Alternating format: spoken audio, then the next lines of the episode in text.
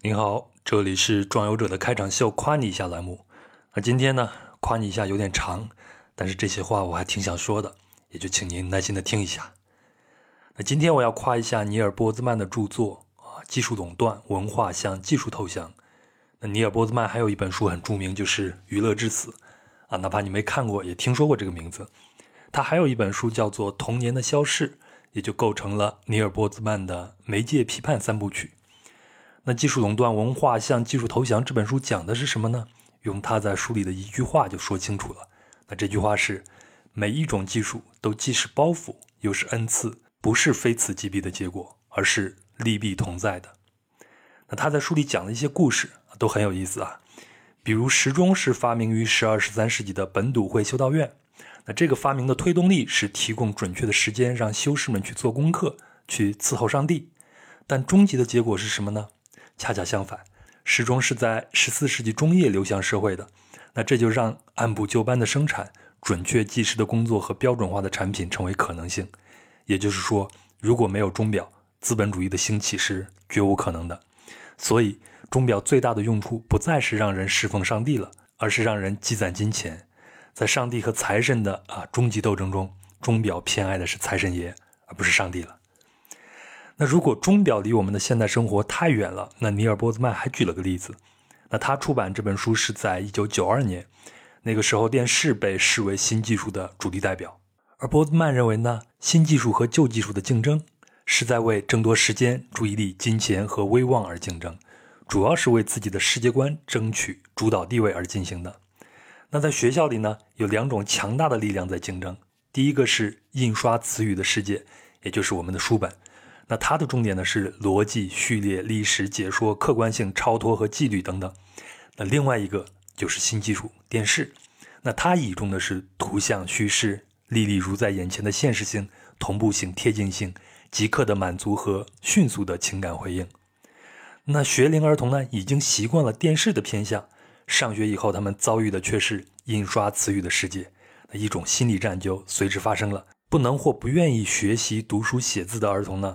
在简单的段落里都不会以逻辑结构组织思想的儿童，不能静下来听老师讲解的儿童，就是这场战争的受害者。好，那电视和印刷机的新旧技术之战，是不是在咱们的身上也发生过呢？那现在已经是基于互联网技术的短视频时代了，你会不会发现新技术对我们的改变更多呢？新旧冲突也更多呢？比如说啊，在短视频时代，那各种产品让受众接受信息的速度越来越快。接受信息的内容也越来越多，但这也改变了我们的接受信息的习惯，就是让一部分受众愿意接受碎片化的信息，而不再系统性的去阅读一篇长文章了。啊，我举个例子啊，如果你想列举某个观点，只需要上互联网上一查就可以直接用了，对吧？但是这个过程却失去了通过传统的印刷词语阅读，也就是说啊，读书吧，你在那个时候是能得到观点推理论证的过程的。也就是说，大概率通过互联网搜索得到的只是知其然而不知其所以然，这就是碎片化认知。那这样的碎片化认知造成的负面作用，也有很多人在讨论了，我就不多说了。那说到这儿，我要说一下为什么我要做播客，以及现在碰到的一些技术疑惑。那我做播客呢，是因为我认为声音这种最原始的介质，虽然在传递信息的时候是最慢的，但也是最能让受众感受到真诚度的。而真诚度呢，在追求流量的文字和视频领域已经很稀罕了。而且呢，无论是文字还是视频，你都可以通过啊写作技巧和技术上的滤镜来欺骗观众。但是声音不能，你是一个什么样的人，听你说几句话，大概就能判断出来了。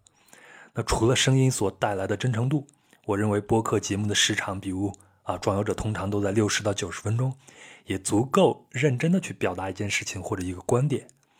相对来说呢，它是能够让你知其然也知其所以然的，也是这两种特质呢，能够让播客这样小众的产品，在时间、注意力已经高度碎片化的今天，也能够在和其他的产品争夺用户注意力的战场上抢占到一小点地盘。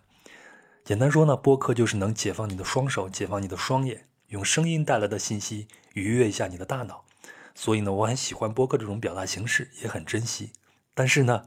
现在有一些技术在播客平台上的使用，让我有点看不明白了。先说一下，我不是在批评这些技术以及平台，相反，我非常感谢他们给播客爱好者们创造机会，让大家认识和交流。但是这些技术用在播客上，我确实有点迷惑。比如说啊，倍速播放，还有就是啊，跳过空白的功能。那倍速播放呢，不可避免会伤害到声音所附带的真诚度。那再好的故事也会失色不少。那跳过空白呢？干脆就是让受众有权去改变作品的形态了。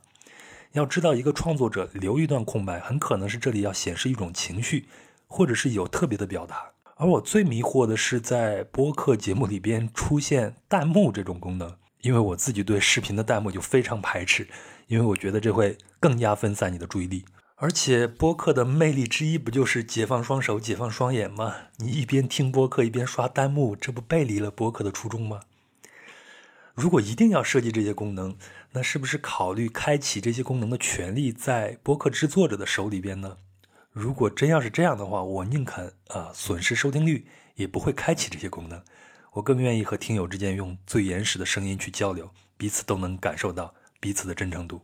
嗯，所以呢，我还真心的建议这些产品的技术经理们，在推出新技术或者新功能之前呢，好好想一想，那这个功能的负面作用是什么？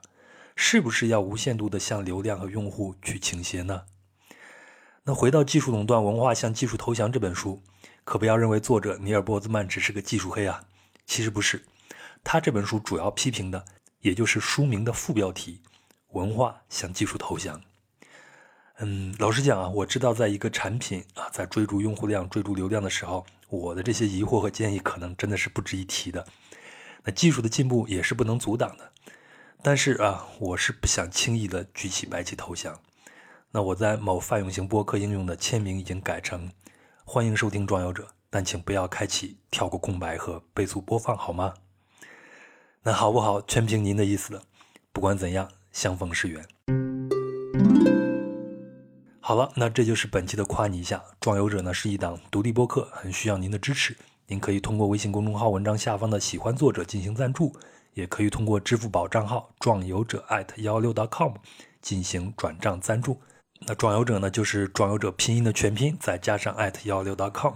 谢谢您，让我们有机会一起前行。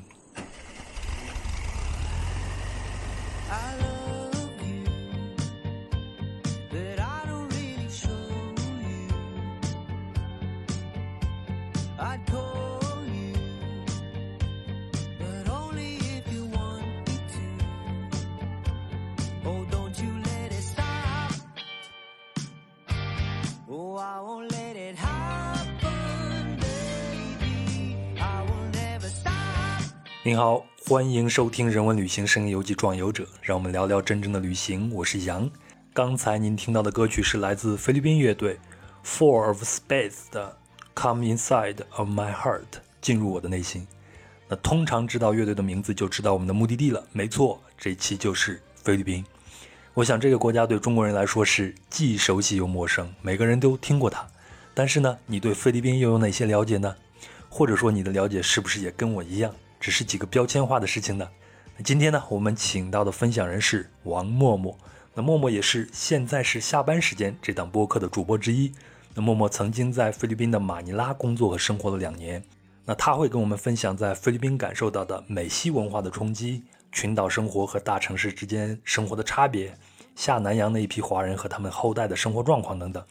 那也会分享他在工作中接触到。不少的菲律宾的演艺界明星，那菲律宾的演艺圈生态什么样子的呢？还有默默曾在菲律宾移民局的黑名单上待了几个月，又发生了什么故事呢？好了，我先请默默做个自我介绍。嗯，Hello，大家好，我是王默默，然后今天很高兴来做客。嗯，我自己呢，其实经常说我自己是一个世界流浪家，因为自己也在呃，就包括美国、澳洲，然后中东，包括东南亚，就是生活工作过挺长时间。所以这次我们聊的主题是菲律宾嘛，也确实是我自己呃生活过两年多的地方，也有很多很有趣的故事，嗯，期待和大家分享。哎，那我们聊到菲律宾，我想很多人可能都会。先入为主的为这个国家贴上一些标签啊！我想问一下默默，在你去菲律宾之前，你对菲律宾的最大的一个标签，就非常主观的这个标签是什么？我想看一下是不是跟我一样。虽然可能有一点啊、政治不正确吧，但应该是菲佣。对，对，完全是一样，我也会，首先我也会说出来是菲佣。嗯，那那默默你在那边，你能看到菲佣的存在感吗？能，而且就是自己感受还挺深的，因为。嗯，就首先我刚去的时候，其实就有呃来帮打扫嘛，然后打扫完之后，我就真的震惊了，因为真的非常干净，而且非常快速，就干净到其实就你感觉你走之前还是家里特别乱，然后东西都特别乱，你回来之后就你所有的就床啊、衣服啊全部都叠好，然后一尘不染，就干净到我什么东西都找不到。嗯，而且就是他自己的这个这种家政服务就，就服务业做得非常非常好嘛，而且价格也是比较嗯便宜的，就一般一千一百到一千比索不等，大概也就是就十几块人民币到一百多人民币。那如果是一百多人民币的话，其实就基本上能帮你做到，就帮你熨衣服啊、洗衣服啊，就床单什么之类的，全部都帮你弄好。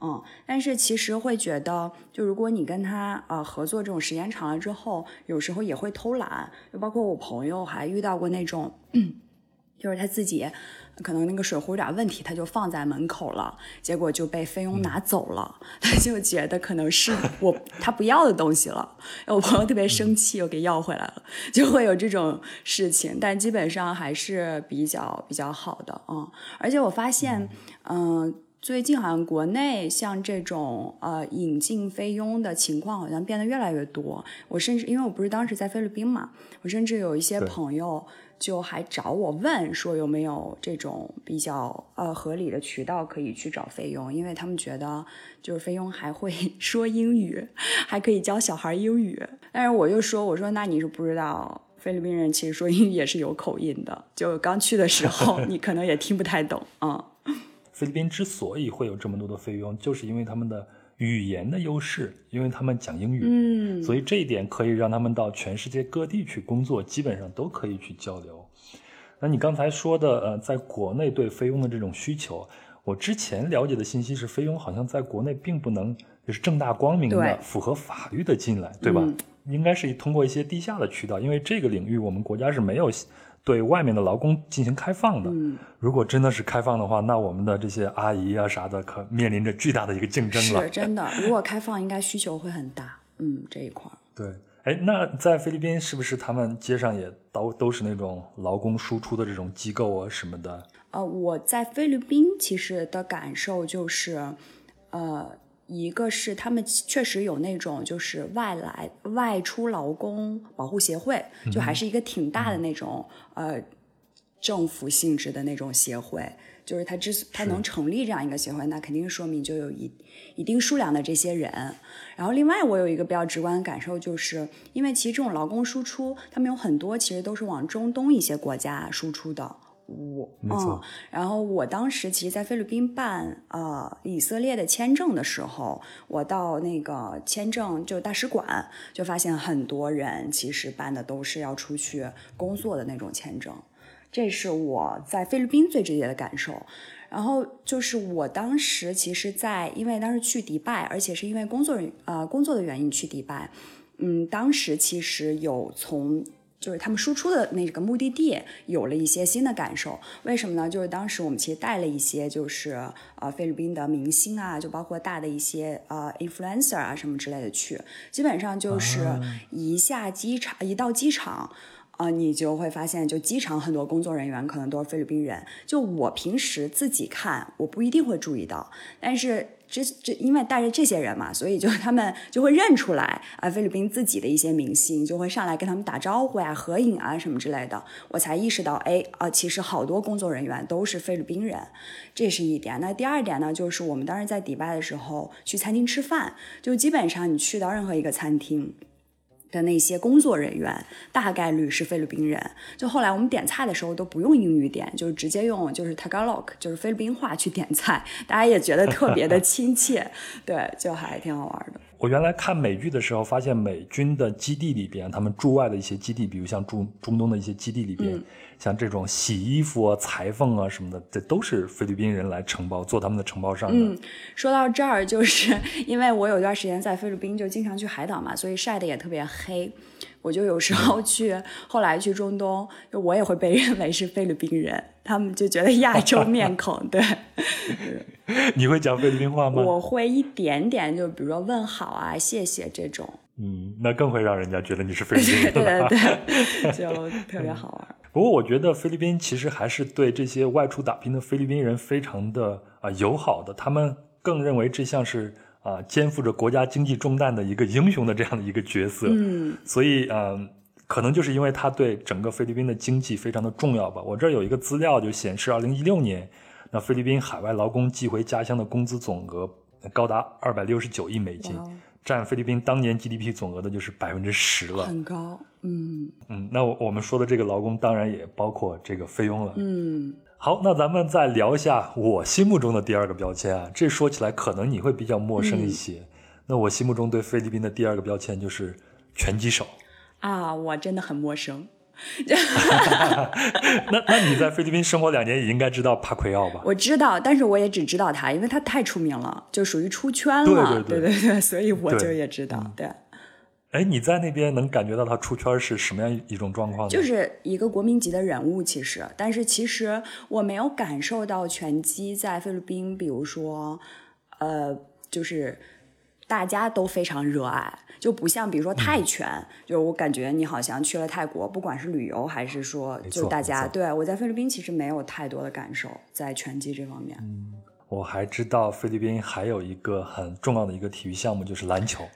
那中国台湾地区和菲律宾是世界上啊篮球热度最高的地区和国家之一。嗯，篮球我其实也有感受，因为确实觉得篮球是挺国民级的运动了。但是呃，就是还是感觉年轻人喜爱的比较多，然后比较确实就是比较平民化。如果是更 upper class 的一些人。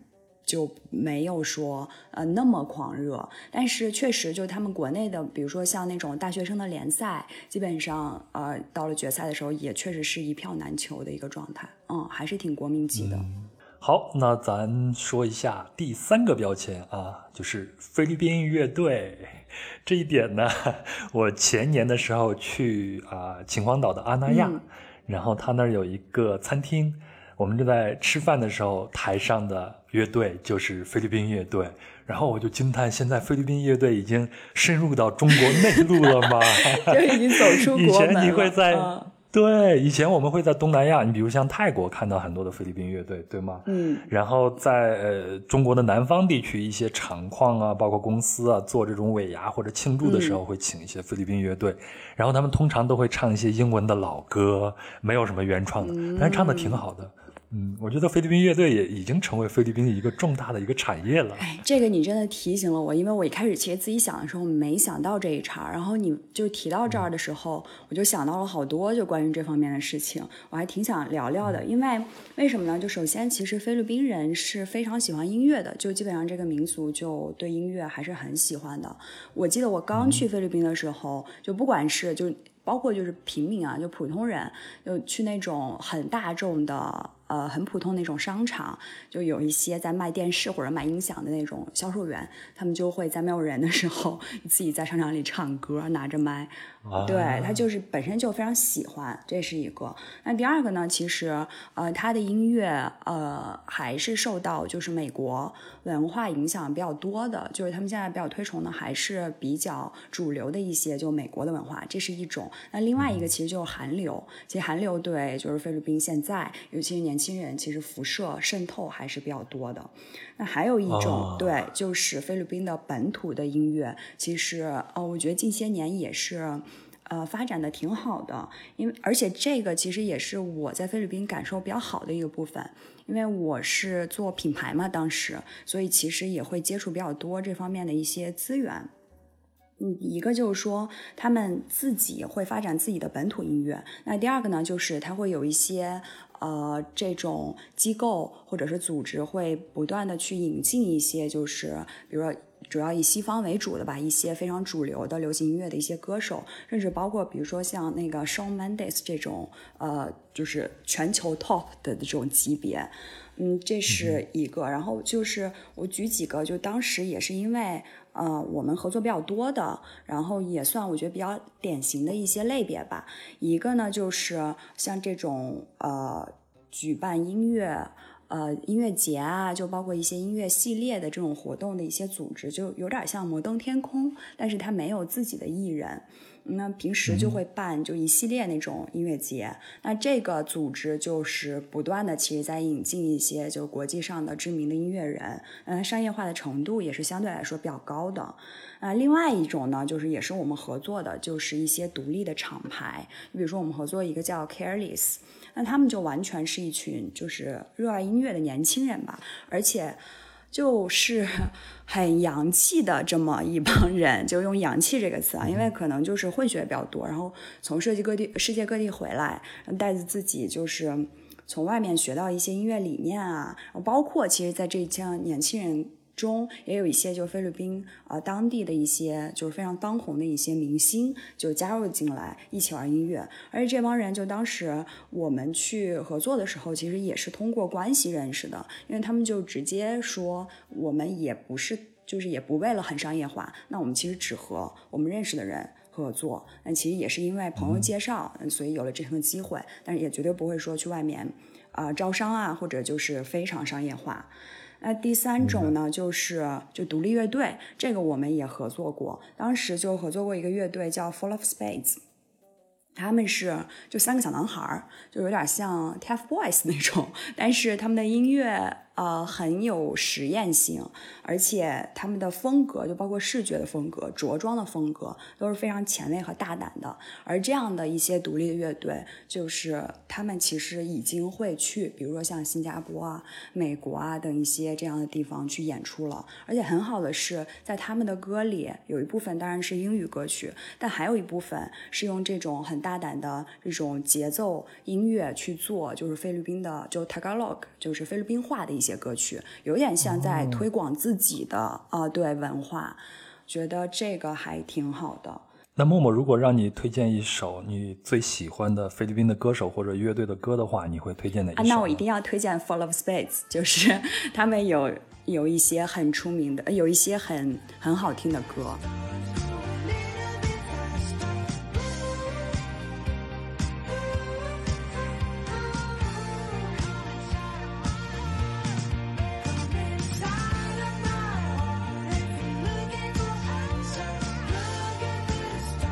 哎，那默默，你刚才提到你在那边是做工作，然后是做品牌这方面的工作。我其实还蛮好奇你是如何去的菲律宾，而且在你去之前，你对菲律宾这个国家有什么样的印象吗？哎，这个就特别神奇了。为什么这么说呢？就当时其实，呃，我是在澳洲 gap year 一年嘛。那我在澳洲的时候，就真的是好像有一个想法突然就种到了我脑子里一样，我就觉得，哎。我如果从澳洲就是相当于这个 working holiday 一年之后，啊，我可以去一个热带的国家去生活一段时间，那该是一件多么好的事情。所以默默，你也是一个热带的海岛对对对，就是海的养女，因为就是水性不是特别好，对，只能是养女。那我们俩人应该隔空隔击一个掌啊！你继续讲你的故事。然后呢，呃，但其实也就这么一想，因为我也不确定会有什么样的工作机会嘛，肯定还是会去看工作机会。后来我就在找工作的时候，哎，就。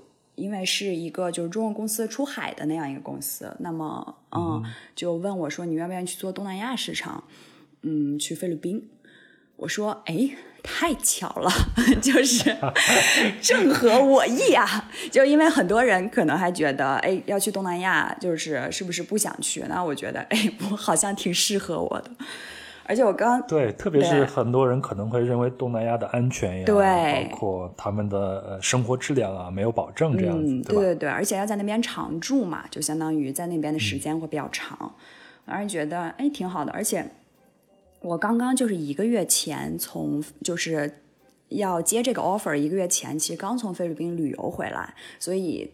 在菲律宾还有很多很好玩的回忆，所以整体其实对这个国家的感觉是比较好的。当时我就兴高采烈的去了。那你在旅游的那一段时间去的应该都是海岛，对吗？对，就是这个海岛特别好玩，我想讲一讲，因为好，因为我之前在菲律宾玩那个海岛叫沙尔高。它叫西雅高，中文，呃，是一个就是冲浪的人应该都知道的地方。基本上这个海岛就有世界各地来的一些冲浪选手，包括有一些就本土的菲律宾的冲浪选手，也是就可以参加世界级比赛那种。嗯，它其实就很多人其实来了以后就住个呃三四个月，每天就啥也不干就冲浪 party，就这种这么一个 氛围的海岛。而且它出名其实是因为，呃。后来菲律宾拍了一个电影叫《十二高》，就是同名电影，相当于就变得越来越火了。那我去了这个地方之后，其实当时就对菲律宾人留下了一些呃印象嘛。那第一个印象就是我觉得，呃，他们也太淳朴了吧？因为其实之前也会去其他的海岛，但当时我们在那个海岛。大概待两周多吧，就它淳朴到什么程度呢？就比如说，首先那个岛上整个岛都只有一个取款机，而这个取款机还时不时的会罢工，就是取不出钱来。然后它的很多酒店就是也不一定每一个酒店都有 POS 机可以刷卡的那种，你就必须要取出现金来给他。我们当时就取不出来，结果他就带着我们就是想别的办法，但都取不出来这个钱。后来。他就说：“那明天你把钱取出来再给我吧。”我们就有那么几天的房费加餐，就是餐费，对都没有结。就这是一个。另外还有就是，我们晚上基本上就平时白天的时候会主要的出行工具就摩托车嘛，就大家自己租的摩托车。那晚上因为你要去 party 啊、喝酒什么之类的，就不太会自己开车。一般的方式就是他那边有呃那种叫 tuk tuk 吧，就是。三蹦子，对对对对对，突突车，啊，然后他就有那种突突车的司机，一般一般就是你会去不同的地方，就相当于 party，他就会在门口等你，啊，再到你下一个地方，基本上一个晚上就是全包的那种。结果就当时，因为我们出去玩也不会带很多钱，也不太会带卡，就怕自己喝的喝大了，然后就全丢了，所以带了 一点钱。后来就是。当时有一次是，就其实是没没有剩下什么钱了，嗯，还有一点钱吧，其实还有一点儿。结果呢，我我朋友想去吃东西，后来他们就说，跟那个司机说，哭呀，他们要叫哭呀，说哭呀，如果我们去吃东西钱就不够车费了，那我车费能不能明天再给你？明天去哪个哪个酒店拿？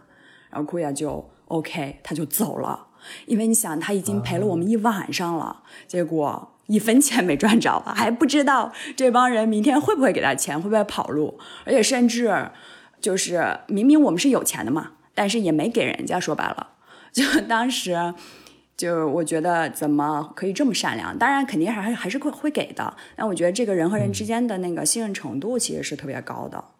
是，这在现在的这个时代确实是很难得，特别是在一个以旅行或者说旅游目的地对。在这样的地方，信任度如此之高，还是挺罕见的。对对对，我就第二次，我就还有一次也是，就同样的问题，就没有钱了。我说你明天早上去拿，我肯定会留给你。他们都是 OK 的，就也不算个例，就挺普遍的。所以这个岛给你，让你对菲律宾有了一个很很很好的印象，对。然后你就接了这个 offer 去了菲律宾。那你接下来去的地方应该是马尼拉，对吗？对。那你刚才描述的是一个岛，我们知道这个岛和大城市它是有很大的一个区别的。对我先讲，就是我先去马尼拉的感受吧。因为我们住的那个地方呢叫 BGC，其实那是一个像是在马尼拉被圈起来的一块地方。，BGC 里面基本上就是像啊新加坡啊，比如深圳、上海这种就很现代化的城市。而且我觉得特别冲突的是，呃，它有一个物理上的边界嘛，就是你可能比如跨过这条线，你就是 BGC，那里面就是高楼林立，然后街道非常的整洁干净，非常现代化。你跨过这条街就是边界，外面就是贫民窟，就围着都是贫民窟。然后非常破败的房子，非常的拥挤闭塞这样的空间。好像在菲律宾马尼拉的贫民窟是东南亚地区最大的贫民窟之一了。你有没有去那里边去看过？我有，但是没有特别深入，就是大概走了走。因为我也去过印度的贫民窟，我觉得差异不是很大，就是嗯。所以这种视觉上的冲突会非常的大啊！一个是高楼林立的，像新加坡这样的一个文明世界。另外一边就是一个贫民窟的一个世界，对吧？是，就是一开始的时候，我觉得人就是会，呃，麻木。其实一开始的时候，我觉得啊，怎么会这样？然后我住的时间长了，好像就习惯了，就好像觉得它就是这个世界的一部分。我觉得其实也挺不好的，因为你就很。接受了，你是觉得你自己的同理心消失了吗？那倒不至于，但是我就觉得，我怎么觉得这事儿这么正常呢？那菲律宾它是亚洲最大的一个天主教国家嘛，因为啊，西班牙殖民者啊在这儿曾经统治过三百多年，嗯，然后呢，他们又有很多的美国色彩，就是因为美国人基本上算是统治他们两次，第一次就是一八九八年的美西战争后，然后菲律宾就变成了美国的属地，就是在日本人占领这个菲律宾之后。然后菲律宾就再次沦为美国殖民地，一直到他们一九四六年，他们才获得独立。所以他们这个地方是既有一些欧洲的特色，也有一些美国的色彩。那这两样在。整个菲律宾或者说马尼拉这个城市，你会感觉到有一个很明显的一个对比吗？我觉得挺神奇的，因为其实，在你问我这个问题之前，我没有特别仔细的去回想过。啊，你问完之后呢，我就想了一下，我觉得神奇的点在于啊，就是如果说西班牙文化对这个国家的渗透或者是留下的烙印，更多的一个是在语言上，因为就是直到现在，就是菲律宾话里的很多的词，包括句子。其实跟西班牙语是一样的，啊，对，所以他们学西班牙语就还简单很多。呃，但是现在他们已经基本上没有用西班牙语沟通的这个习惯了，是吗？没有，他们就是就 Tagalog，就是菲律宾话，然后加英语，对。嗯，英语是一个非常普遍的一个语言嘛？是他们从学校里边从小学就要学的一个语言吗？英语真的算是普及率非常高的一个语言了，但是你还是会发现，就是还是有一点分阶层，就是 upper class 一些的人，英语就一定是非常好的。那另外一个就是，其实菲律宾就马尼拉，比如说它的老城区，它有一块很小的老城区，那里面的建筑其实还是西班牙。风格就欧洲风格的一些建筑，包括就是教堂啊一些，对，这是就建筑上的影响。那第二个、第三个其实就是一些餐厅，就他们的西班牙餐厅真的还挺多的。其实美国文化的渗透吧，一个我觉就是我觉得更多是文化上的渗透，就包括比如说刚才说的，呃，他们比较推崇的一些文化，主要还是以欧美文化、美国 which is 美国文化为主。嗯，包括他们的这种娱乐产业所推崇的东西，他们喜欢的流行音乐，然后包括就是因为我们之前其实和包括漫威啊、高达啊，呃，就是有过合作嘛，所以在我们推出这些产品的时候，在当地的反响都是非常好的，因为他们对这种。呃，美国的文化以及相关的一些周边都是非常都是比较狂热的，这是一个。然后第二个就是比较明显，就是圣诞节嘛，他们真的是非常的热爱庆祝圣诞节。嗯，就基本上，因为菲律宾其实是没有冬天的嘛，它不会有那种白雪皑皑的圣诞节。但基本上从九月份开始，就商场里就开始有圣诞树，有圣诞的一些装饰了。呃，就基本上所有就开始慢慢的有这种促销打折啊什么之类的，就是从九月份开始就有这个氛围。我觉得美国相当于遗留下来的东西吧，其实就是二战时候的那个美军所留下的一些相关的东西。一个就是，其实 BGC 就有一个很大的美军公墓，到现在都是呃还是比较好的在运行的。另外一个，其实我很喜欢的就是 Jeepney，就是吉普尼。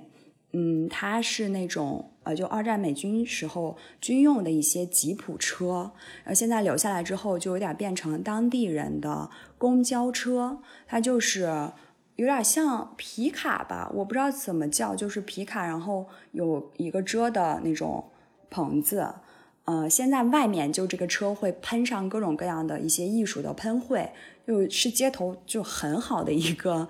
艺术品以及就是有这个当地特色的一些东西，它会有一个固定的路线，它没有公交车站啊什么之类的，但它会有一个特定的路线，呃，基本上当地人都知道这些路线，他就会上车，大概就可能一比索、两比索这样，非常便宜。我们还专门就去体验过，坐着怎么样？感觉怎么样？热以及 挤，而且就是其实女生还是不是很建议自己去做。哎，那这种又有点像我在中美洲旅行的时候见到中美洲，他们就会用啊美国退役淘汰下来那些校车，黄色的校车，嗯然后很便宜，比如像两千美金，他们就可以买一辆，然后运回自己的国家，嗯就在外面喷上呃各种颜色的这种喷绘，对对对看着很漂亮对。然后在当地叫做 chicken bus，、啊就是因为据说是很多人会带着自己的鸡啊什么的上去，主要就是服务于这些底层人士的。是是，哎，那前头你说你出去的时候看到他们吃饭会吃一些米饭，还有一些炸鸡啊。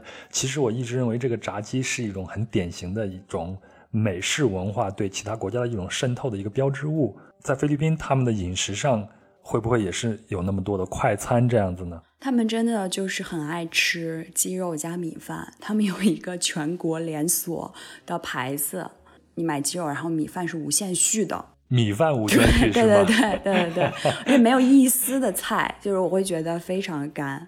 但是这就是呃他们的饮食习惯吧，呃，因为有时候我们去拍片子什么之类的，就是订的餐也是这种，就是挺就跟我们吃西红柿炒鸡蛋加米饭一样，可能嗯。然后另外就是菲律宾的食物，我想说一说，因为我觉得吧，就是亚洲的菜还是有很多比较好吃的，呃，比对吧？比如说日韩啊、泰国啊，但菲律宾的菜就嗯没有什么值得夸奖的，就看起来你很不满意啊。就是他，但是就是就你你平比如说我们平时在外面。呃，不管在国内还是在任何一个国家吃饭，也不会专门去点就菲律宾菜系。你好像没有听说过有这么一个菜系，对，确实是，嗯，对吧？包括我在、嗯我在荷兰的时候，看到街头有很多卖那种爪哇菜的，其实就印度尼西亚的一些地方。啊对以前荷兰、嗯呃，荷兰曾经统治过印度尼西亚这块区域嘛。我觉得那些菜都吃起来挺好，有点像我们中国的炖啊、炒啊这样的一种菜系，还蛮好吃的。但真的好像从来没有见过有专门去卖菲律宾菜的餐厅、是因为菲律宾菜就是无法自成自成一派，因为，但是它其实我觉得菲律宾菜有一点受到多少好像有一点受到中餐或者可能马来那边的影响，因为它第一最出名的那个国民级的菜叫 adobo，其实就是中国的红烧肉。嗯，然后另外它还有一种叫 sisi 的东西，其实就是我们铁板烧。基本上就是吃起来是一模一样的。另外还有一种我非个人非常喜欢的叫 s i n i g a n 它是一个很酸的汤。那它这个酸是从什么食材里边来哎的吗？还是我还查了一下，就是 这个酸味来自于就是这个生的罗望子果。我其实不知道罗望子是什么，对。啊，它大概长得就有点像那个酸角啊那样子。我因为我看过它的那个图片，我们去云南的时候基本上都会吃这个酸角啊。我知道，我超爱酸角，这可能就是为什么我这么喜欢这个汤吧。对，啊，而且我为什么要吐槽，就菲律宾人不会做饭呢？因为吧，就是菲律宾其实它南边的有一些海岛，嗯、它那边的海域有非常好的就吞拿鱼、三文鱼这些食材。就然后这些都是基本上就会出口日本啊做刺身的这种，但是我们当时去到当地就想吃很好吃的海鲜嘛，但是他会把这些很好的食材用一些奇怪的酱料烹制，对，就你会觉得把它们扔在火上去烤是一种浪费，是吗？它不仅烤，它还会加一些很粘稠的料。就不知道是什么做成，然后把它就炒在一起。就明明其实它自己本身的味道啊，就是你或者你简单做一做就挺好的嘛，但是它就会做成这个样子。不过我恰恰觉得这个是菲律宾的特色一个特点嘛。对，因为你看他们被啊、呃三个国家在不同的时期统治过一段时间，而且他们这儿的啊、呃民族性还是挺复杂的。我其实就是这一点我还挺想说的，因为我一直有一个感觉，就是我觉得菲律宾人其实没有给我太强烈的民族性的感觉。因为怎么说呢？就比如说我们想到任何一个国家，你可能会对这个民族是有一个大概的感觉的，对这个民族的人会有一个印象，比如说日本人，对吧？就是什么法国人，大和对，就是随便这样去讲。但是菲律宾人呢，就是我提到这个民族，我就会觉得就没有民族的感觉。我觉得可能一个是因为就殖民嘛，然后另外可能跟他这种就是多群岛的这种环境也有关系。然后菲律宾大概百分之八十五都是马来族。那说到马来族啊，大家不要误会，它不是指马来西亚那边的人，它主要是指居住于马来半岛、苏门答腊岛东部以及南部，包括婆罗洲的沿岸，包括泰国的南部。但是语言呢是属南岛语系啊，印度尼西亚语族的。那呃，菲律宾有百分之八十五都是属于马来族的人。另外呢，他们还有大概有一千五百万的华人人口，但这些呢都只是有华人的这种血统啊，纯粹的华人，我这个纯粹也是带双引号，纯粹的华人大概现在有一两百万，大部分都是福建籍了。你在那边是嗯会接触到这些华人吗？对，就是而且你刚才说那个人口的构成，其实呃，生活在那里是会有一个直观的感受的，因为你会发现，就是菲律宾的居民大概的长相就可以分为三种，一种就是就是马来人，嗯，另外一种就是混血，混血也是非常多的。那这个混血是包括和欧洲的混血，对，主要是和欧美的混血，就是亚裔和欧美系的这种混血，嗯，OK。然后另外一种长相就是中国人的长相。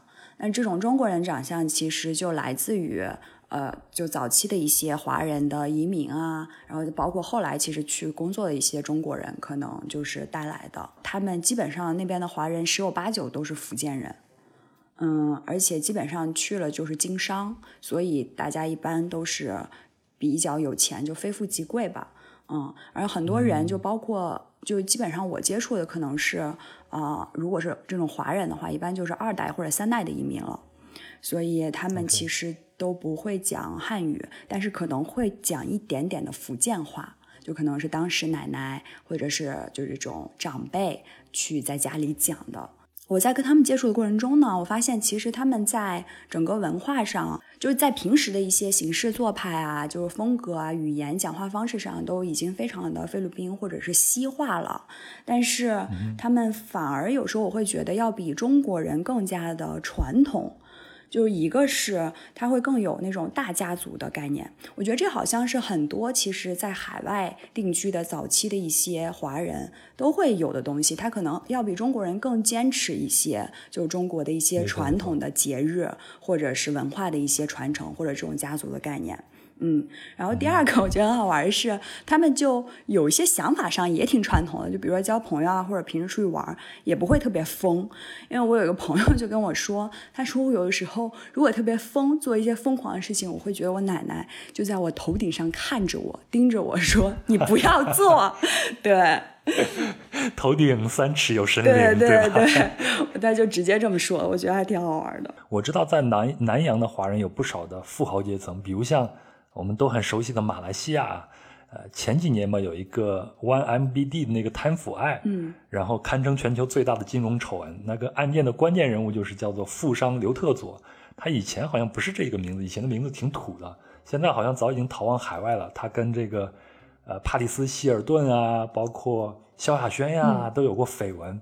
他就是一个非常非常有钱的人，而且你去查一下，在马来西亚，好像十大富豪里边有很多很多都是华人。你在菲律宾是这样子的吗？有你说的这个差不多，就很多有钱的人，或者是，嗯，都是华人，确实会有这个。呃，那你像在马来西亚，那马来西亚的政府会对华人做一些政策限制，所以啊，很多人就会认为马来西亚的华人在那边是二等公民。在菲律宾会有这样的情况出现吗？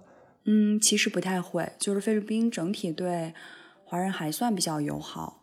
对中国人也还算比较友好，尤其是就是我觉得杜特尔特可能上台之后，中非关系也有所改善嘛。而且呃，中国就是除了华人之外，因为现在中国人其实在那边，呃，在菲律宾的可能也可以分为就几类吧。一类就是嗯，像我这样的，就是比如说中国公司出海，然后去那边相当于外派。那第二类就是自己做贸易嘛，或者自己做不管是大大小小的一些生意啊什么之类的。那第三类其实就是，呃这个博彩或者是就相关的一些行业，包括就是菲律宾有很多那种网络博彩。哎，那说到这个网络博彩，是我们经常在网页上看到的在线性 感荷官、性感荷官在线发牌这样的一些吧应？该是，而且其实网络博彩应该任何一个国家都是在打击，而且需要打击的。但是像这种行业，嗯对我就是是这样，就是其实线下的赌场、赌博业还算合法，因为首先线下的这种呃行业，博彩行业，它基本上还是游客偏多，它基本上不太会本质的影响这个国家的一些经济形态，而且其实这种赌场其实也是和其他的。就是娱乐可能一条龙就是联系起来的，包括赌场在的地方也是非常好的酒店，也是很很多就是奢侈品啊，就是免税区啊等等。澳门模式或者拉斯维加斯的模式对，对对对，因为柬埔寨就澳门就不用说嘛，柬埔寨其实这样的地方也挺多的。呃我还记得好像有，就是柬埔寨就政府查的比较严的时候，就会有这些从业人员就到菲律宾来啊什么之类的，嗯，就会有这种。嗯，嗯那另外一种其实就是网络博彩，这个基本上因为还是挺边缘的，就不管是你自己的签证也好，还是说呃你的一个就工作状态也好啊，就生存状况也好，都是不是特别的，都是比较边缘。我们最开始就聊了你在一个岛上有那么好的一个记忆嘛，那岛民也非常的友好。那后来你就到了马尼拉了，我就非常感兴趣。那像这种大城市的居民，通常来说不会像岛民那么的容易接近。那你在那边去交朋友，会觉得很容易吗？他们很容易就那个破冰的过程会很快吗？嗯，其实呃，我觉得菲律宾人整体给人的感觉还是比较热情好客的，这也是为什么很多外国人其实去旅游，啊、对菲律宾的初始印象都会非常好。你就感觉，而且我可能是这个服务业也是做的比较好，所以你基本上去不管是餐厅、酒店，然后住的地方、玩的地方，就遇到人都非常有礼貌，然后对你笑脸相迎。它是就你初始的感觉是这么一个状态。那么我自己去工作呢，当然就会接触呃比较多了，就会有一些其实冲击吧。就是第一个，其实就是觉得吧慢，但这个我觉得中国人可能去很多地方都会有这种感觉，对吧？对，就后来我也在去其他国家工作啊，我就发现，哎，大家都这样，就是好像也慢慢适应了。但一开始的时候就觉得，哇哦，怎么可以这么慢？就比如说我们以前，啊、比如在国内做一个活动，就恨不得活动还没有做完，然后那些精修图啊、照片啊全部出来，然后全部就搞定。对对对对，到那边之后呢，我就要照片嘛，人家说要明天才能出来。就是我甚至没有要精修图哦，我只是要照片。就是 我不知道他们为什么要这样。我说这也太慢了吧。在国内大家会认为他是默认制对对对对。然后我同事，而且不仅仅是供应商哦，我同事又跟我说，他说这不是慢，这是 normal，就是很正常，这是正常速度。嗯，而且吧，就是比如我们五点半下班，我们八点八点上到五点半这样，那五点半之后就所有人。就基本上到六点的时候，办公室就一个人都没有了，就只有我可能。所以九九六在那边是不可行的。基本上不太可行，周末也找不到人，就是你找人家，人家也不回你。那后来我也觉得也挺好的，对吧？就大家都过过周末嘛，就你习惯了，可能对对，就觉得也还挺好的。但他们下班这个就马上就走掉这件事儿吧，我觉得也跟他们这个通勤时间非常非常长有关系。因为很多其实本地员工他们不会住在 BGC，因为比较贵嘛，他可能住在自己家里，然后有可能非常非常远。我马尼拉又是一个公共交通非常不发达的地方，就是地铁也而且对。超级的堵，对吧？对，其实就是因为它的公共交通不发达，才导致大家都开车打车，才会导致非常堵。就是，所以就基本上他们如果上班可能要三个小时，下班要三个小时，每天花六个小时在通勤上，我觉得不可想象。而且我们八点钟上班吧，就很多人基本上四点钟要起床。那我真觉得，哇，这个太夸张对。，那您还是赶紧下班回家睡觉吧，因为其实你也睡不了几个小时。那第二个感受，我觉得菲律宾人啊，就是他们其实是比较的敏感的，比较的就是 emotional，也比较的 sensitive。嗯，就比如说有一个我后来意识到的。比如说我们像平时，哎，你做的不好，我可能就是讲你两句，我可能不会讲很过分，我就大概说，哎，你怎么这个事情啊，怎么怎么样，对吧？然后如果你对菲律宾人的话，他们有一个点是，你可以讲我，但是你最好把我叫到，比如会议室或者你的办公室里。去跟我讲，你不要在第三人的情况下，你不要在别人面前讲我，他就会介意这个。啊，就是对，这是这是一个点。那另外还有一个就是，有的时候会去把一些这种情绪的东西，呃，带入到工作中来吧。嗯，比如说，包括我们有时候有些合作啊，比如说把合作停掉，然后。会有人来找你说：“哎，你为什么还跟别人有合作？就是我们不是朋友了吗？什么之类的。”当然，我也能理解这可能是一种说法，但其实我们对吧，在那个这种工作场合是不会用这种说辞去说的。还有一个感觉就是，嗯，他们是很友好，就比如说表面上啊，对你非常的有礼貌啊，然后非常友好啊，但其实也挺有的时候，我们可能叫。没有很灵活吧，嗯，就是也比较坚持他可能认定的那个东西，就或者认定的一个规则。比如说你要跟他提前说好啊，一二三，那他其实就会按一二三来完成。但是这中间就不能变成一二四。那而且呢，你说了一二三，你也不要期待它会变成一二三四五六，它就一二三。但我说的其实都是，我觉得是概率问题啊，就比如大概率是这样，但是其实你在哪儿？对吧？都会有就是小概率的人，会有就是对对对，就会有个体的差异。还有一个，其实我当时被有一点，我说哎，怎么这样？我当时的感受是我们当时请那个呃一些媒体啊，还有一些其他人，就是包场看电影那种。一般在国内其实也会做这样的事情。那当就一般就是，比如说我有六十个媒体，那我就给六十张票了，一人一张票，对吧？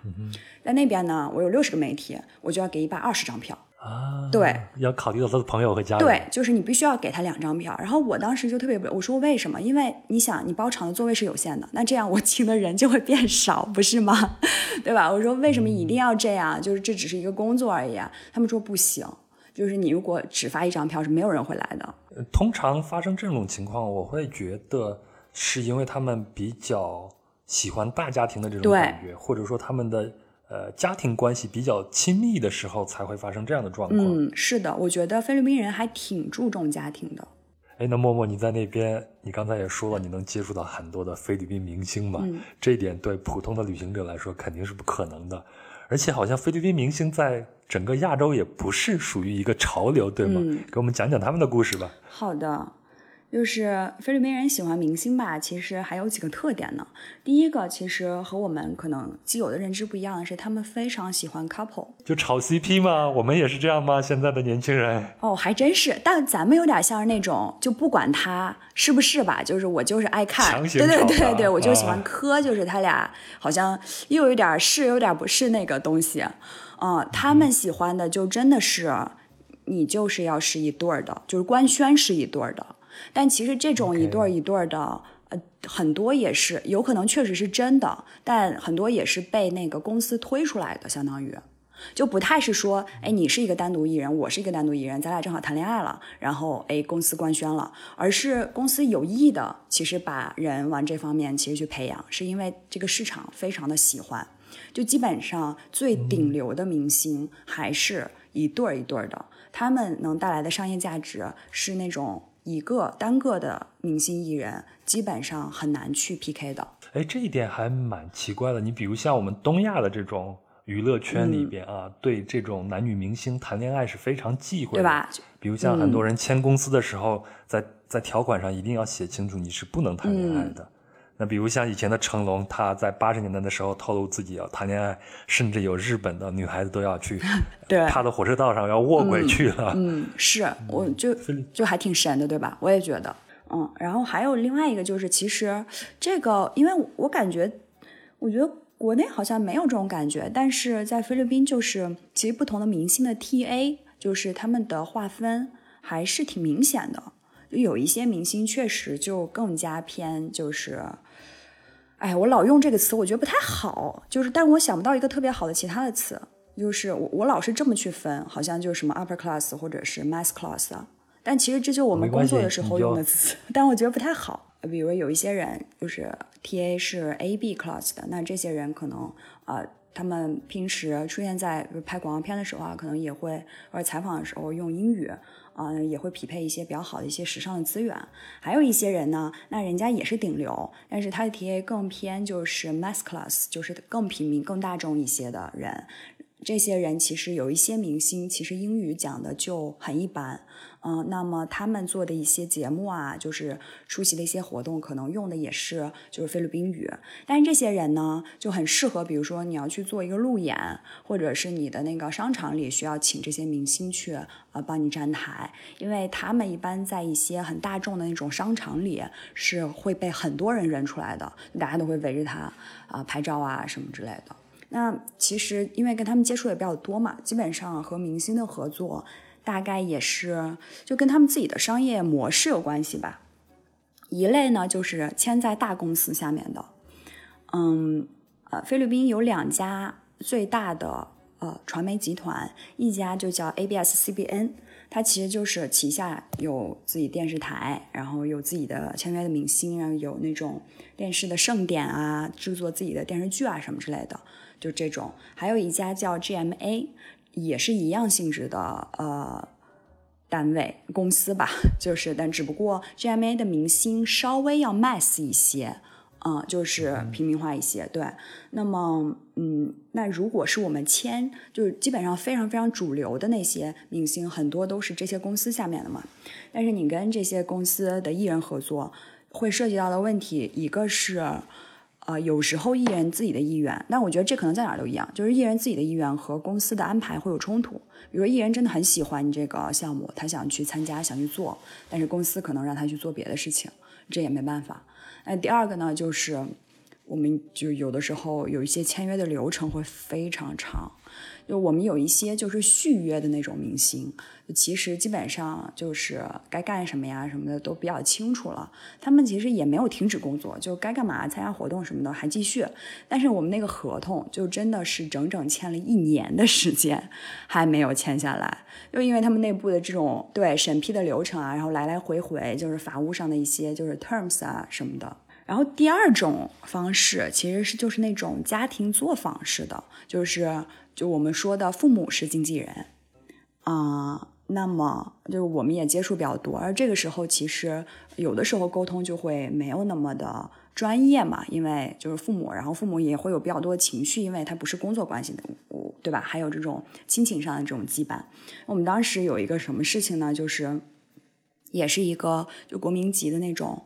啊，大明星吧，就这个父母，他妈妈是经纪人，然后妈妈其实两个女儿都是明星，嗯，当时我们合作的是小女儿，但是是什么呢？就是我们一边已经有一套那种拍摄就是的行程嘛，一边其实已经在拍了，就女儿已经在那拍了，另一边呢，就我还在跟他妈妈就是去敲定那个合同，因为他们在这个合同一直就是有问题，签不下来。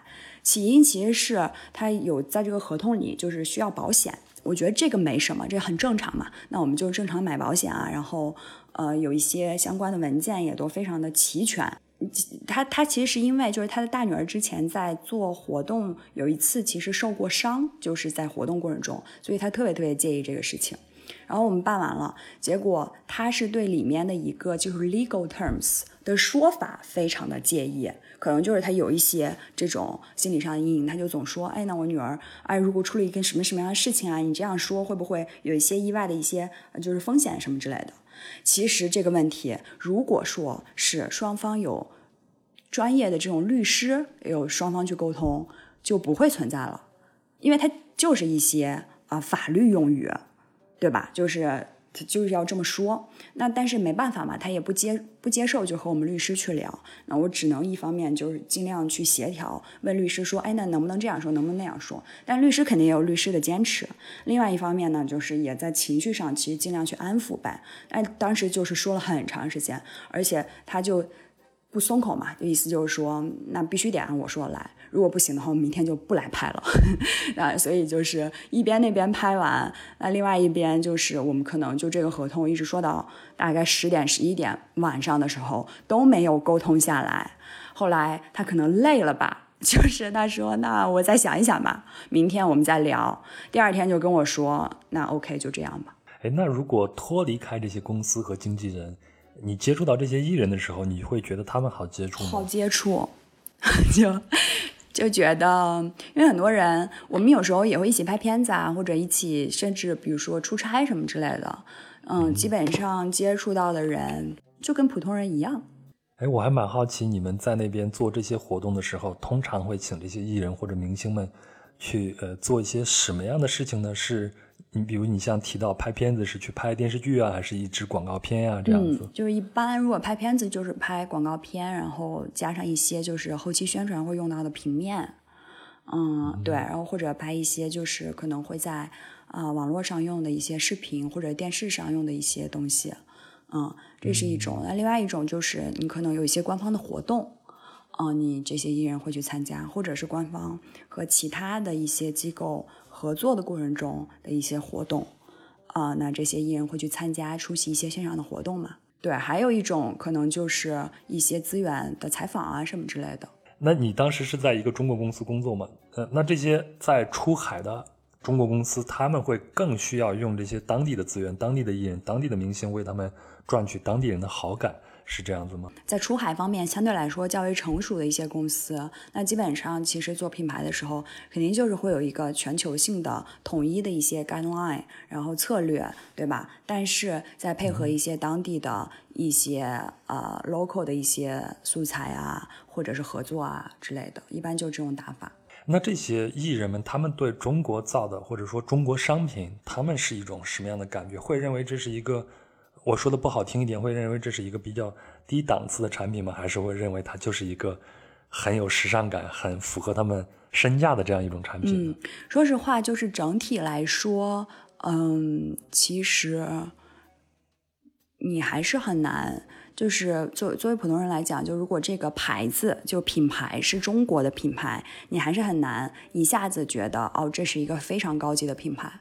但是对于中国的产品，大家还是觉得，因为产品嘛，就如果我们说制造的话，那也很多东西大大小小的都 made in China，这个大家也非常的适应。但是我确实也觉得，就这两年会有感受到，就是中国这种资本，然后包括很多公司在世界上 真的是这样，就是有越来越重要的这个地位了。比如像我们可以提到名字的。也不给我们广告费的华为啊，嗯，那你现在基本上走到中美洲啊，包括南美洲啊，很多国家的呃大城市首都里边都有他们的巨型的这种广告牌子，包括也会请到像梅西这样的明星去给他们做代言。那当地老百姓也都知道这样的牌子，你去坐出租车的时候，也许人家会跟你聊一聊这个牌子。还挺欣慰的，就是华为，其实很多人都觉得，就比如说一些外国的啊消费者。会觉得还是一个不错的品牌了，就不会觉得说华为是一个不够高级的手机。哎，那你在那边接触的这些明星，你有最喜欢的人吗？其实我有一个还挺喜欢的，但他不是明星，他是一个就有点像 influencer 吧。这个人就是他是一个男生，然后他所有的穿衣风格。呃，就跟女生一样，但是也不太算是，我不知道有点算不算变装那种，嗯，然后他就是非常的搞笑的一个人，所以就是突然就是火了起来之后，就也是还有好多就那种什么 Off White 啊，就一些品牌，就那种时尚的品牌，其实去找他合作什么之类的。哎，他叫什么名字？如果可以的话，我会把他的照片放在我们的公众号上。哦，叫我一会儿发给你，叫咪咪呀。啊，这个名字听起来好中性啊，很难判断他的性别。对对，嗯。哎，那现在菲律宾的电视上啊，我们看到他们的一种娱乐形态大概是什么样子？比如像现在我们就非常火这种综艺节目。嗯，我知道在菲律宾，他们可能很多节目。版权可能就是直接来自于美国的那些电视节目，比如像啊美国偶像啊什么的。嗯，我还想说呢，就是因为首先其实还是有很多就是在电视上播的综艺是很很 mass 的，就是我也看不太懂，因为他也不讲英语。啊，这是还是占很大一批的。那另外确实也有一些，就像你说的，是可能美国的版权。我忘了当时是有那个中国，呃，就是菲律宾的那个好声音，还是就类似于美国偶像的那个，好像是菲律宾 idol 吧，就是这么一个节目。刚引进的时候，我们当时还想过要谈赞助，但这件事儿也让我非常的 有一点 shock，就是。他们其实对于这种品牌赞助综艺的这样一种商业模式，还是比较呃初级的，比较简单的。因为其实国内的综艺，呃，就是有品牌去赞助，包括电视剧品牌赞助，已经有一套非常成熟的体系了。就是品牌商怎么出现，用一个什么样大家又能接受，然后曝光率又高，然后。大家对吧？印象又深，然后美誉度又不错的方式，其实是接入。但是当时我们谈的时候，你会发现这一切都非常难推行，因为人家就是没这么玩过。那觉得，哎，你怎么提这么多想法？就一下这样，一下那样。那我好像甚至都很难衡量，我要跟你收多少钱，对吧？就是对，所以当时就也没有谈成吧。确实有这个。所以你会觉得他们在这方面还是比较模式化的，对，就是没有像我们有那么多商业的玩法。好，那接下来应该是咱们的重头戏了啊，聊一聊你在菲律宾移民局上黑名单的故事吧。我始终很好奇这个故事到底是怎么发生的。好的，这故事有点长，我要开始讲了。好，就是我上移民局黑名单呢，是因为我和移民局的工作人员吵架。当时呢，其实就是二零二零年的一月底，也就是春节前夕。哦，那个时候病毒还没有开始蔓延。没有，那会儿国内就是国内刚刚开始有苗头的那种时候。然后菲律宾就完全没有什么事儿，我就从菲律宾其实回国过年嘛。嗯，那一天也是很早的班机。然后我们其实去，因为是工作签，所以你去呃机场，你一般出境的时候都要先清关，就你要交一笔钱。那当时也是因为过年，所以就是也好多中国人，而且交钱的人就排的特别，大概我前面排了一百个人吧那种。一般其实这个环节是不会涉及到移民局的。结果那天也不知道是为什么，就有一个工作人员他就走到队伍里来要查护照。其实他前面的人也都检查了，而且当时这个人的态度就是非常不好的。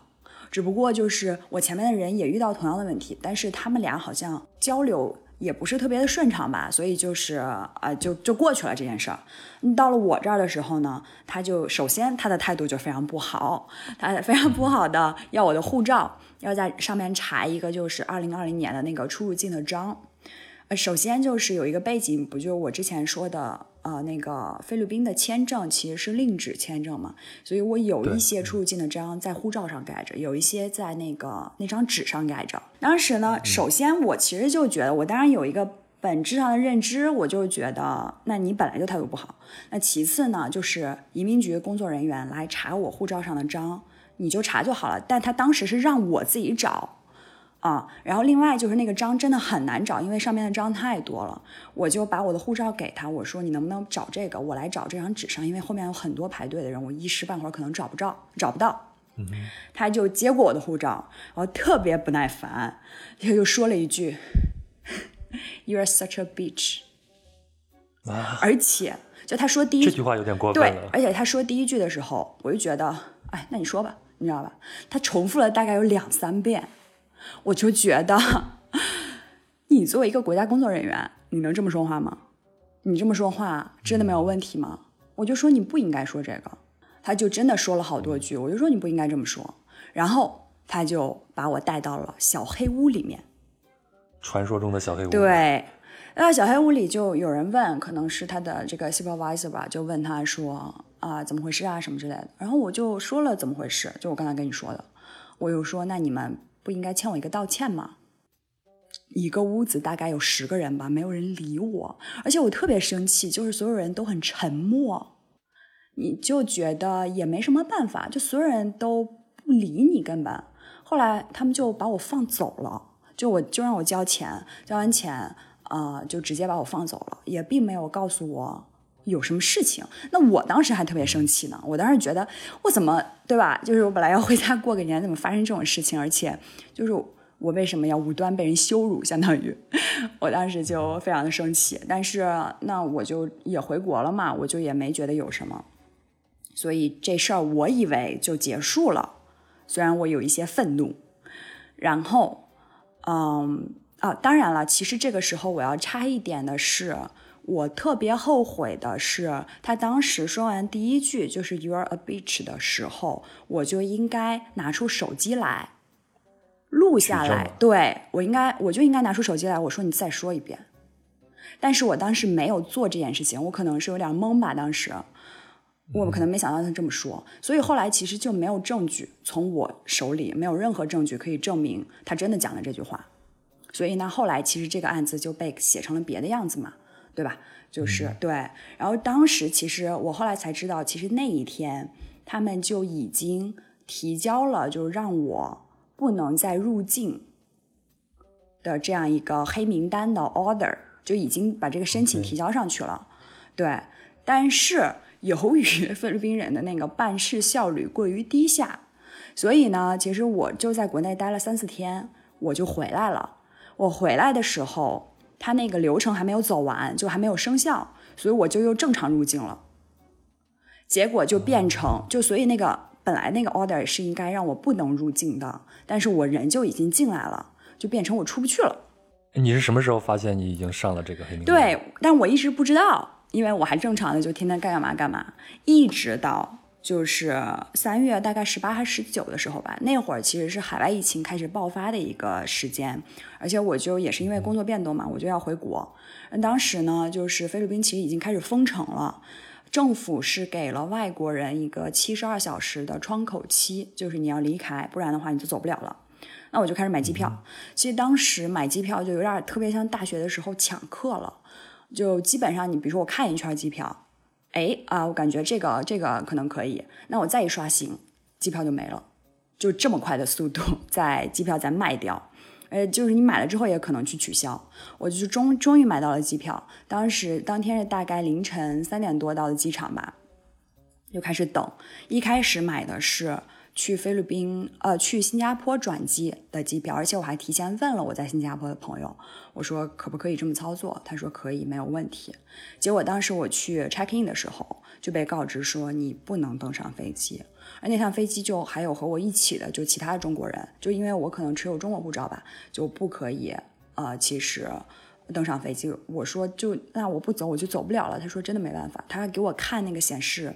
显示器，它就说你的护照输入进去，上面就显示着这个人不能登机，就没有办法。我当时就开始，嗯，买其他的机票，因为当时已经不知道，就是所有的政策都是可能每隔几个小时都在变。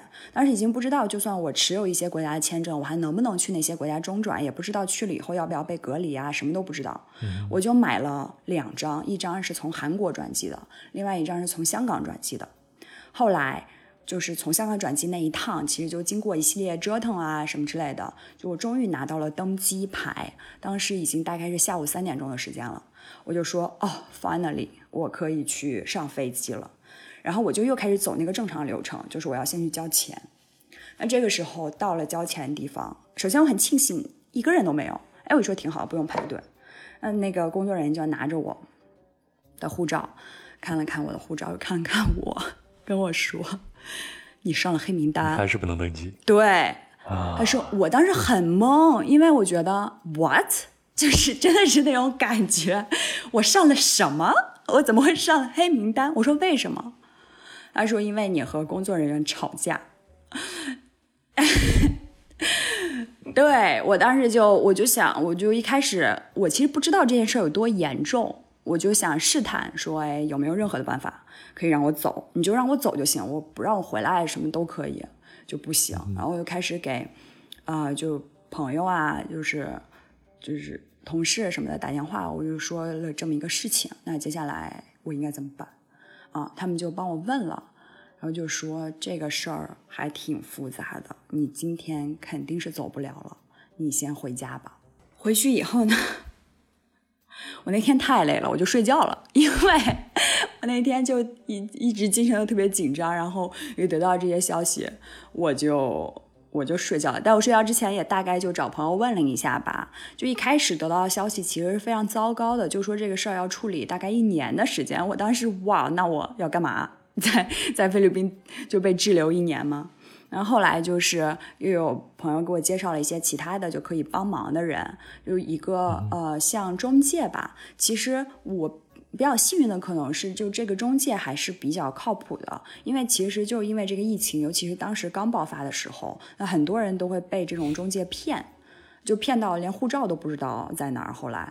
但这个就是这这一帮人，就这个公司还是挺靠谱的。然后他们可能就经常处理像这种，你知道吧？就是各种各样原因吧，上黑名单这些人。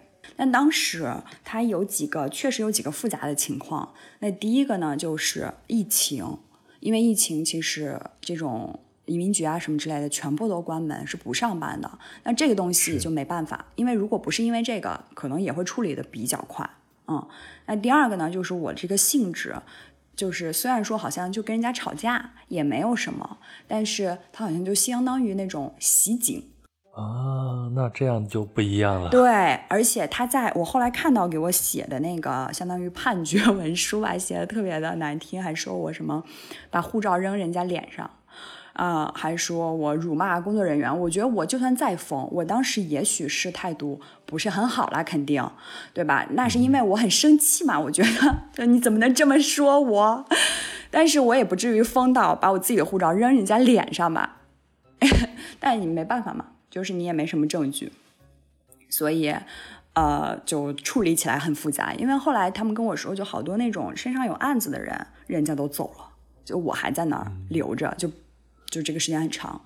第三个呢，其实是，嗯，当时有一个逻辑闭环的问题，就是他们其实如果我要去掉黑名单，当时也有点困难，因为可能他们移民局就是也会有这方面的灰色收入比较多，所以政府也在查，所以他们当时其实也比较谨慎，就不太给敢给你就直接把黑名单去了。那就我说那你就把我驱逐吧，那驱逐就会快一点嘛。但驱逐就会有问题，为什么呢？是因为如果我要被驱逐，我就要需要从工作签降到旅游签。但是我工作签降到旅游签，我就需要先把黑名单去掉。但是我又去不掉黑名单，所以我就不能降签，不能降签就不能被驱逐。就是他有这样一个闭环在，所以他们当时就在商量怎么在流程上才能让我离开，相当于。但后来走的也是驱逐，所以我现在也不能回菲律宾。那是一个我回不去的地方。你是我认识的第一个被某一个国家驱逐过的人了。对我，我也觉得，哦，那还挺值得纪念的吧。离开菲律宾的时候是这样一个结局啊。对。你会觉得菲律宾从此以后在你心里就上了一个黑名单吗？虽然你上过他们移民局的黑名单。不会。嗯，你还是很喜欢菲律宾是吗？嗯，就是可能。我对他的感情也没有因为这件事情而受到太大影响吧。就是我以前对他是什么样的感情，现在还是一样的。甚至可能因为黑名单这件事情，给他增加了一些更深刻的色彩吧。你看，你的工作是做品牌嘛，做 PR。如果你从一个 PR 人的一个角度来说，你要对外推介菲律宾，我们假设就推介他的旅游业吧，你会做一个什么样的公关呢？可以给我几个关键词或者？啊，几句话的一个形容吗？嗯，我觉得就是冲浪、潜水、原生态，可能听起来没有什么吸引力啊。就是我就是蹦在我脑子里的前几个词。其实听了你前头描述的这些菲律宾，我还是觉得啊，对我这样的旅行者来说，我还是觉得非常值得去探索的一个目的地。那你可以给我一个你的私人的一个旅行建议吗？包括在菲律宾的其他地方，或者在马尼拉，你会给推荐到一个什么样的行程呢？嗯，好的，那我就来说一说吧。毕竟待两年也不是白待的。就首先，呃，在马尼拉其实没什么太多好玩的，因为基本上去菲律宾玩的人就是去海岛，然后会在马尼拉之所以待，一般就是会飞到马尼拉嘛，所以可能待个半半天一天这个样子。嗯，如果要在马尼拉玩的话，其实有一个地方是我经常去的，叫 Poblacion。这个地方有点像三里屯儿，就是但是是一个呃马尼拉特色的三里屯吧，它就是一片街区，然后有一些也不是特别高的房子，在这些街区里就散落着一些很好玩的 bar 啊，或者一些就是 fusion 的这种私房菜啊，或者餐厅啊、小的 club 啊什么之类的。但是这块地方就是基本上年轻人会去，就晚上会去玩的啊，这样一些呃地方。这是一个可能我经常去的，也是可以体验马马尼拉夜生活的一个地方吧。那第二个呢，就是有有很多那种 speak easy 的 bar，呃，就是比如说它可能外面看起来就是一个电话亭，但进去是一个酒吧的那种。我会有一个经常去的，因为就离我们家特别近，它其实就是一个七幺幺。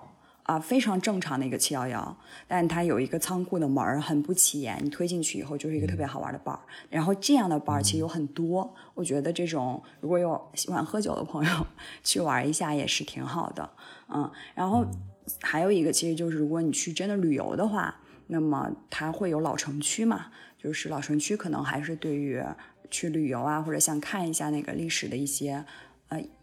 就是应季的一些地方，还是可以去看一下的。那马尼拉其实周边呢，有一个叫 Batangas，其实就基本上它是在，因为马尼拉也是在那个大的吕宋岛上嘛。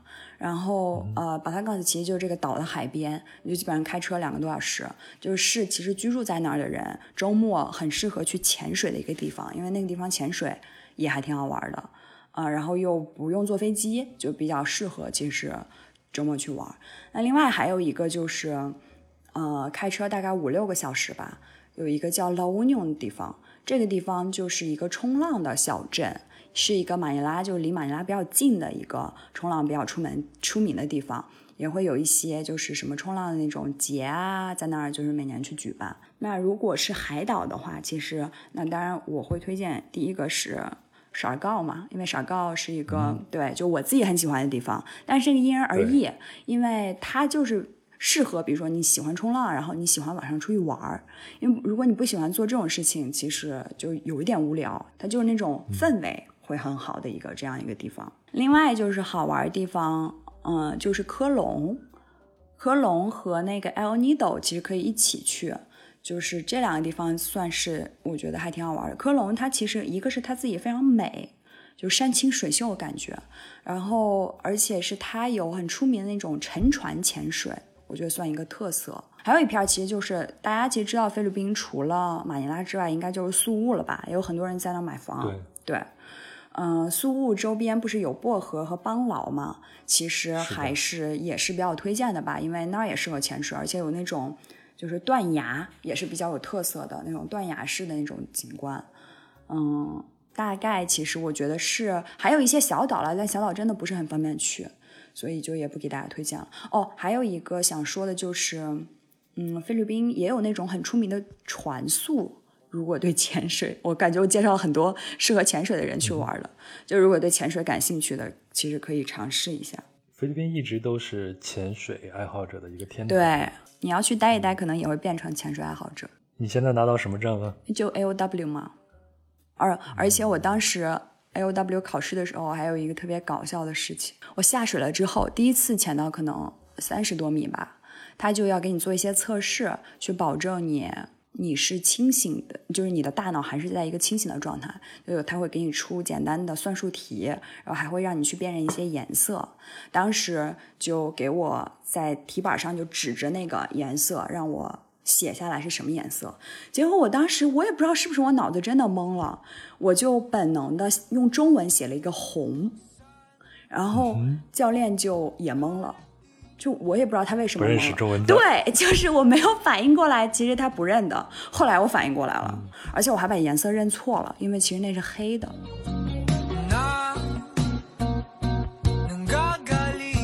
好了，以上就是本期的全部内容了。非常感谢默默的分享，也感谢您的陪伴和聆听。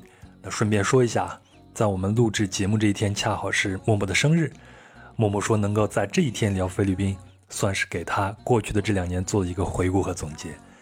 另外呢，我们也私下聊了一些不能播的，比如像菲律宾的边缘产业，像黄赌毒等。啊，通过默默的讲述呢，菲律宾也就比较符合我之前对他的判断。啊，这是一个充满复杂性的国度，有着天堂一样的美景，也有着阳光照不到的暗处。那这也就构成了这个国家独特的魅力。那菲律宾呢，一直都在我的旅行代办名单上，以后有机会我也一定会去探索一下的。那就这样，如果您喜欢本期的节目，可以转发给身边的朋友，也请您在评论区给我留言评论，我会一一回复的。那最直接的方法呢，就是加入壮游者听友群，您可以添加微信“壮游者二零一八”，也就是壮游者的拼音全拼加上二零一八，那他呢将会把你拉到群里边。那在群里有一群有意思的人，大家谈天说地，神游世界。另外呢，请关注壮游者的同名公众号，也就是壮游者。那我们本期的相关图片都会在文章里边一一呈现。好了，那这期就到这里，祝您每天都有个好心情，我们下期见。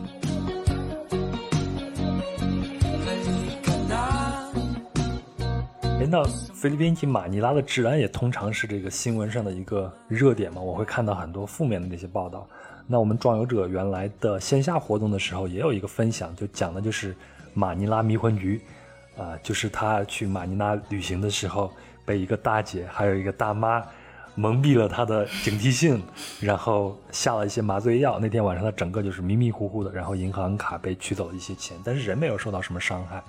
你在那边有没有遇到过一些什么特别的事情呢？这我就要说，首先就是我一般生活在 BGC 嘛，BGC 是一个 治安非常好的地方，就是他在街上会有时不时的会有很多持枪的警察，嗯，所以基本上在 BGC 的话，晚上不管多晚。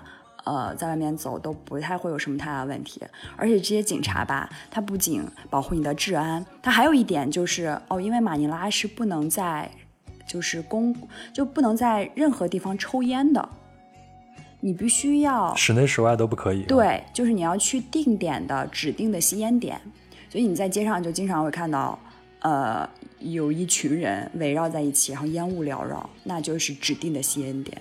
而且非常严格这一条规定，如果你在街上抽烟，你一定会被罚款。但是，但是你是住在这个地方，它属于一个城市中的一个避难所，所以它的治安会好一些。对，外面外面其实不一样，是因为有一次我跟朋友就是我们好像那天晚上突发奇想想去海边，但是也挺晚了，嗯，结果到那已经到了。又觉得那边哇哦，就又想起了很多 听过的各种各样的事情，然后我们俩又回来了，特别怂，就真的是可能开了一个小时吧，然后又开回来了。对，嗯，因为之前我们是听过，比如说几年前在菲律宾，呃，你要呃一个人就可能就三千多人民币。你指的就是干掉一个人，大概就是三千多人民币。对，所以在那边不要结仇家了，更不要跟。机场的工作人员吵架了，对，千万不要跟国家工作人员吵架。